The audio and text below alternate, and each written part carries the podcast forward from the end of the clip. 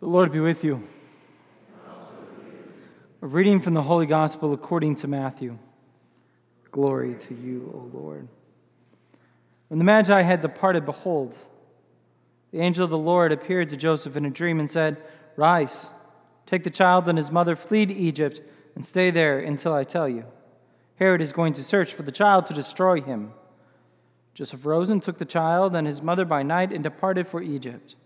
He stayed there until the death of Herod, that what the Lord had said through the prophet might be fulfilled. Out of Egypt I called my son. When Herod had died, behold, the angel of the Lord appeared in a dream and to Joseph in Egypt and said, Rise, take the child and his mother and go to the land of Israel. Those who sought the child's life are dead. He rose, took the child and his mother, and went to the land of Israel. But when he had heard that Archelaus was ruling over Judea in place of his father Herod, he was afraid to go back there. Because he had been warned in a dream, he departed for the region of Galilee. He went and dwelt in a town called Nazareth, so that what had been spoken through the prophets might be fulfilled. He shall be called a Nazarene. The gospel of the Lord. Praise, Lord Jesus Christ name of the Father, and the Son, and of the Holy Spirit. Amen. You may be seated. So today we have a story of two fathers, and the difference is going to be more apparent. The one father was told to chase his dreams, be successful, be powerful, have great notoriety, and he was. He was incredibly successful, and he navigated the ways of the world with such great care and ease that people came to know him and nickname him the Great. The other father was told to abandon his ambitions and dreams. He left all that he had and moved to a new place with absolutely nothing no, no friends or, or former family, no job, no prospects. He left behind a, a successful career and enters into the unknown. Now, which of these two men had done better for themselves? I mean, what metric do we even measure worth? Which one would you like to be? Which one would you like your children to be? The first father is a man named Herod the Great. He was an incredibly successful man by the world's standards. He navigated political turmoil like none other. He was a friend of Julius Caesar and after the death of Julius Caesar, was able to get his enemies to become his friends so that he can remain in power. He was very apt at playing the game.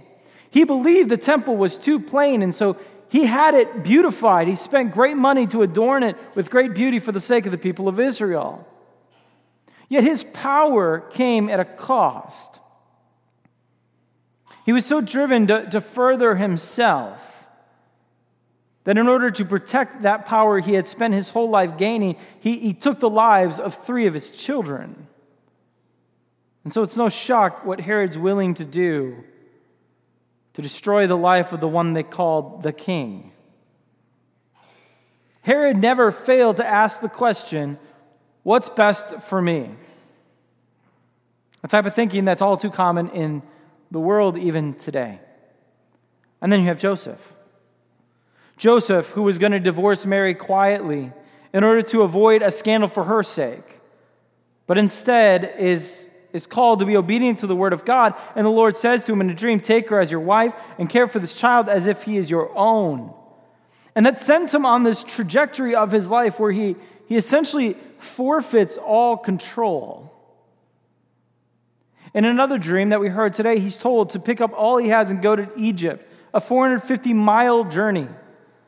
I looked it up on Google how long that would take to walk because they do that with the maps and you can click on direct. 150 hours. 150 hours if they're traveling the well, well constructed roads they have today. They traveled 450 miles across the, the wilderness on foot. Mary, Joseph, and Jesus.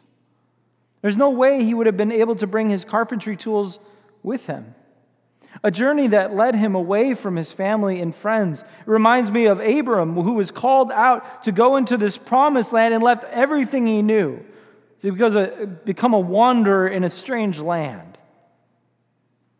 Jo- Joseph doesn't ask the question, What's best for me? but rather, What is best for the child? And it continues after the death of Herod the Great, because he returns through a dream, again told by God to return to his homeland, to Israel. But on the way, he's rerouted by God to a little backwater town in Galilee called Nazareth, a town they, they say nothing good comes from. But in order to fulfill the scriptures, that he was to be called the Nazarene. And so he does. Joseph takes his family there. Joseph never speaks throughout the scriptures, but he displays a quiet strength of being obedient to the will of God. Think about what the world treasures. What do we teach our children? We send them to the best schools we can. We involve them in the best programs. We bend over backwards to send them to the right colleges to get the right degrees. We push them to pursue careers, to shun love until they're settled until they have everything figured out. We taught them to daily ask this question, even if we didn't mean to what's best for me? How do you get ahead? Now, sometimes we do create some kind of moral barriers in the midst of this to make sure we don't go too far. What's best for me, but not at the great expense of others, not to hurt others. Maybe a little inconvenience, but that's fine. They'll forgive me, they'll move on. And I fear we've even turned Christianity into just that. We've turned Christianity into a moral guidebook to allow us to have our best life now, but not at the expense of too many others, to keep us from doing too much bad in order to achieve our success and fame and power. But then Christianity is nothing about Christ, and it shouldn't shock us that when we've turned Christianity into what it can do for me, that when it's worn out its usefulness, we throw it into the trash heap along with all these countless self help books or mantras or ideas we've gathered over the years. Herod is the anti family man. And because we see so many Herods of this world get ahead, I fear we've pushed ourselves and our, our children into this life. I mean, how many fathers and mothers have sacrificed their spouse and children for the sake of advancement in careers? As long as I get that promotion, when I get that promotion, then I'll have time. Then I'll be home for dinners. Then I'll have enough money to go on these grand adventures. And there's always this great fear as we chase these things that we're going to lose all the things we've gathered for ourselves. There's so much fear in this way of living. Look at Herod. While powerful, was full of fear. There's a fear that he was going to lose all he had gained over the years. He's like, he's like Gollum in Lord of the Rings, right? It's, he, he wants this ring. It's mine. It's mine. You can't take it. It's mine. My precious. It's ugly. And what is ugly, we've tried to convince ourselves is beautiful. I fear that we've trained young couples to spend more time establishing themselves than giving of themselves. Don't get married until you graduate. And you have a solid and stable job and income, and you've built up some savings, and then deplete all of that within a single moment on a day you call your wedding. And then start over again and, and make sure you can build up a, a, nice nest egg and you and your spouse have a solid job and you're able to, to get to know yourselves and experiencing yourself and this and that. And once you do all that, then, then you can have children. But not until then. Build up yourself first. Save up some money so you can experience all the world has to offer and make a name for yourselves. And so many have waited too long and looking back have regret. Have regret on what could have been. And I don't believe this is some evil, malicious act of humanity, some, some grand thing. I, I believe it's a subtle attack of the evil one on our family lives. That he's trying to get to what matters most life. I mean, even how we talk about our kids is, is financial burdens, or people will say, if they find out you're expecting, oh, well, that's the end of your life. as if, as if children is, is the death of us, as if giving of yourself for the sake of another is your death. But God has something different to say that in fully giving of yourself to another, you truly live. That's what it means to be human. If Herod is the anti family man, then Joseph is the family man who always gave of himself. He was not driven by self interest, but by holiness. This is why we speak of Mary, Joseph, and Jesus as, as the Holy Family. Joseph gave up his career, he gave up his, his protection and his security that he built up in this world. And he started over again in order to protect this child, and he's there just a few years, and then he, he packs up and he goes 450 miles back in order to protect this child. While Herod was willing to sacrifice his own children for his own gain, Joseph gave all he had to protect this child who was the life of the world. And so the Holy Family becomes an icon, a role model of sorts for our own families. And they teach us a great many things. First and foremost, be obedient to the will of God, for that is what is best for us. And it's hard. Because so often God calls us to sacrifice ourselves for the sake of his kingdom. Even think of time, he calls us to, to gather with him every week in, in a, the community of believers to have communion with him and with each other. He, he calls us to daily prayer and reading of the scriptures. He calls us to love our neighbor, even those who have caused us harm, even those who have used us to further their own lives. He calls us to, to follow him, even if that would be into the unknown. Be obedient to the will of God, just as Joseph was, just as Jesus was obedient to the will of the Father, even to the point of death for our sake. Second, the Holy Family teaches us to be grateful for what we have, not what we don't have or what isn't. Be grateful, be so grateful for all you've received instead of getting caught up comparing yourselves to others. Trust that the Lord has given you all you need in this life.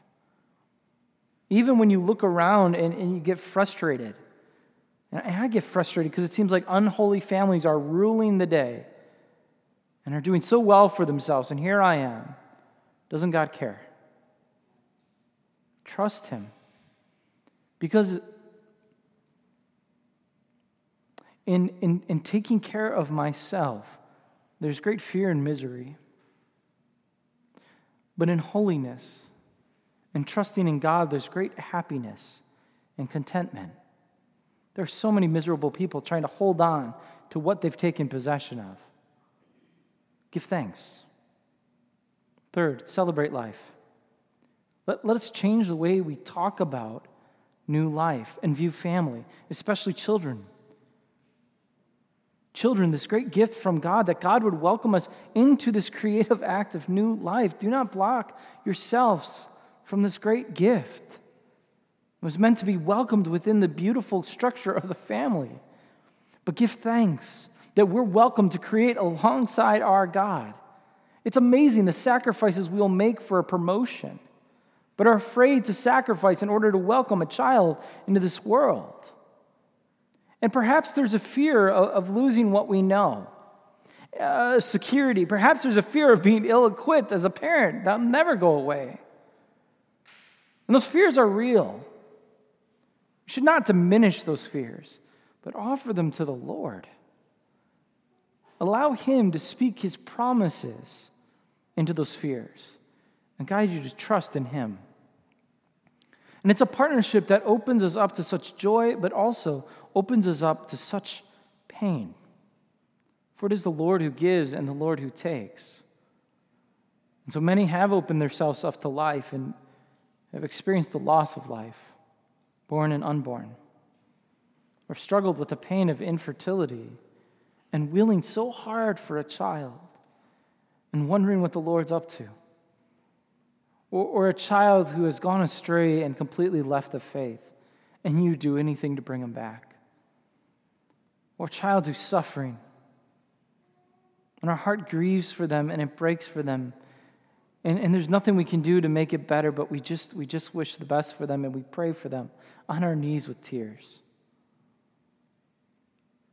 But in all these moments of pain, if we come into the view of God's generous love, then even when He takes from what we have grown to so deeply love, we still can place our trust in Him who did not spare His own life,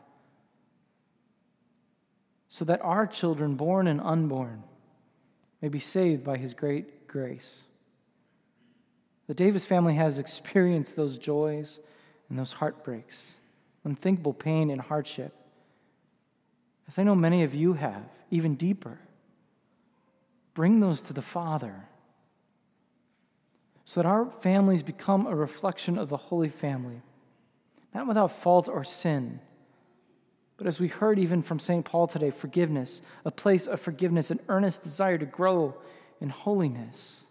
That eh, holiness, it means to be set apart set apart from the games the world is playing, the parameters the world plays by, and instead being fully dedicated to the ministry of Jesus, who is truly obedient to the will of the Father.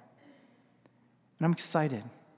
Because when I think of how many families we have here going out into the world, being this gospel proclamation by our very families, the work God can do through us is great and many by His Holy Spirit working in our hearts and then going out from us to others. These very families who are gathered here today, us in this place, redeemed children of God, set out to work for His sake, for His eternal kingdom. So listen.